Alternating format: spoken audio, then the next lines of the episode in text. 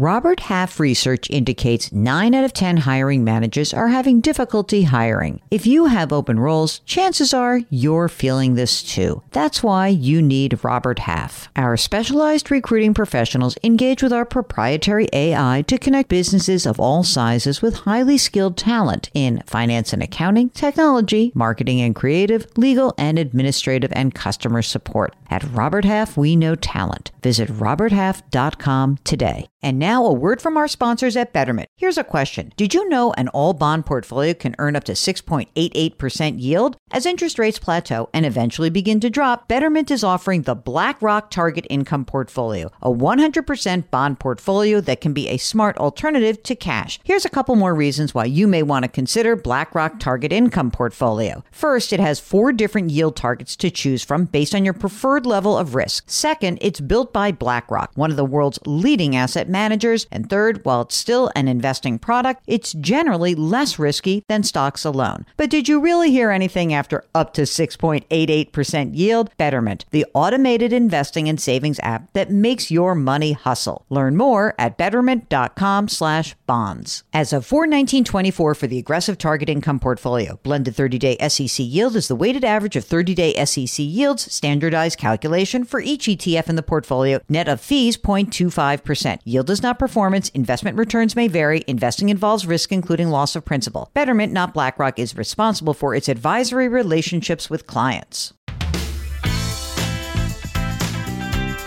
Welcome to the Jill on Money podcast. It's Sunday, May 30th, and we are continuing today with our interview with Esther Perel.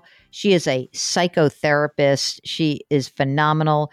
She's got this great Spotify podcast. She actually has two Spotify podcasts. The first is called Where Should We Begin? And that is uh, four seasons already that are in the can. She's got two seasons of the How's Work podcast.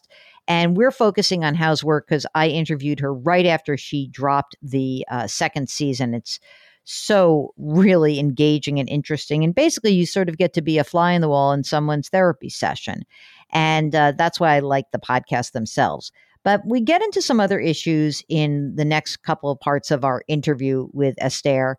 And one of the things that I think is interesting is that because many of us are going to continue working from home, we talk with her in this part of the interview about how to strike some balance, how to create some boundaries. And then we get into Esther's specific individual background and how that informs what she does. Here's part two of our interview with Esther Perel. There's so much that is being asked of us right now. What are some tips for managing that? You know, I tend to think that when you name things properly, it gives you clarity. And when you have more clarity, you have a better sense of what you need to do. And when you have this kind of mush where everything is enmeshed with each other, it really blurs our clarity. So, the first thing is we are not working from home. I've said it many times, we are working with home. And we are working in a situation at this point where all our roles have collapsed.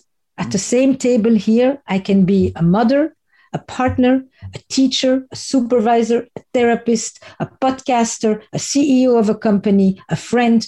It goes on and on. And I don't leave that chair. And so it gets very, very exhausting and very blurry because there are no demarcations. We are typically people who are very much contextual. We change clothes to go to different activities. These activities come with rituals. These rituals denote a role. These roles come with meaning, and it gives us a sense of who we are. At a moment like this, when it's all jumbled up, it's very, very challenging mm. to little people and to adult people. So, what to do? I think it's very important in all kinds of ways to create a boundaries, meaning clear the table before you go to eat, even if you're going to continue work again at the same table. Two, create routines. So, a routine is a, that I cook a meal every day. A ritual, which is the next thing, is that you elevate the routine by investing it with meaning and creativity. And now it becomes not just a meal because we need to eat, but a special dinner because we matter. And now you create a hierarchy of meanings. And that gives us an inner scaffolding to us. It brings structure, stability, safety, and creativity. You know, in terms of these relationships, even people have great relationships said like this is sucked you know like i can't stand seeing this person anymore we are sort of sort of feel like the lights at the end of the tunnel but i think people may have discovered some things they like about their spouse but maybe some things they don't like about their spouse so i'm wondering how you think this is a question I got from somebody who I told them I was interviewing you. If you are in an established relationship, what do you do if the issues that brought you together are now long in the past? I'm now not sure whether I want to stay with this person for the next 30 years after the mm-hmm. first 30 years. What do you think about that? So I will answer it in two ways because one was your question and one was this listener's question. Yeah. To the listener's question, it is often the case that the very things that are, are, are initially attractive in a relationship are the things that become the source of conflict later in a relationship the very things that will annoy you are often the backside or the extreme versions of the things that once attracted you, but they were different in any event. Pandemics and disasters are relationship accelerators. That has been long known. And that means that, to borrow from Leonard Cohen, all the cracks in a relationship will appear, and so will the light that shines through the cracks. Some people have discovered that I couldn't have done it without you. This was us at our best. And then some people basically are saying 24 7, I'm choking. And when I used to leave the house and be out of the house for many hours and see other people and work, I had other sources of appreciation, other sources of validation, other people with whom to share common interests, etc. Now I'm basically with one person who is supposed to become an entire village. So, what to do is try as best you can, either when you're confined, either when you can uh, leave in some ways, to keep your community alive so that you don't turn to your partner and then experience all the frustrations. Try also when your partner does nice things to not just say thanks for bringing the coffee, but actually there's a big difference when you say thanks for being so thoughtful so that you actually show that the person matters, make each other matter so that you're not just, you know, providers of tasks. But separately, back to your question, I think the really important thing is this we all have a need for security, stability, and safety. But we also all have a need for novelty and for change and for surprise and for mystery. What I call the eros side of life, the vitality, the aliveness, that side has been choked this entire year. Mm. You could not experience happenstance, serendipity, surprise, spontaneity, because any spontaneous encounter could be a spontaneous contamination. And so we've had to choke that in the name of the security that we saw we're looking for. We had to stay inside in order to make the outside safe again. And that is a challenge for all relationships. On some level, you would say the pandemic shows you the truth. And on some other level, you would say the pandemic shows you the truth under a pandemic. That doesn't mean it is the be all of your entire relationship either. And maybe your relationship is actually good when the context changes or good enough or mm. it finds its place because a marriage or a relationship can either be the intimacy that exists between these two people, but it can also be a structure that allows you to then have relationships with many other people in your life. It's a different definition of marriage. You want to say to people, you learn a lot, but I'm not sure you want to take a decision based just on what happened this year, especially when you've had 24 after. And the question of, will I do another 30 of that? Everybody at some point asks themselves, what is the life unlived? You wrote on your own bio that trauma was woven into the fabric of my family history. You are the daughter of Holocaust survivors. Right. You then marry a trauma expert. So I think you're a little bit of a glutton, but okay. Talk about how that trauma has impacted your own therapeutic journey. I think that, you know, when I was writing Mating in Captivity, at one moment I asked my husband, who at the time was running treatment center for victims of torture and political violence. And I said, When do you know if people come back? What does it look like, that coming back, what you call to get over it? And he, we began talking, it's when you are able once again to play, because you cannot play if you are in a constant state of dread and vigilance, because play demands an element of unself consciousness and freedom and carefreeness.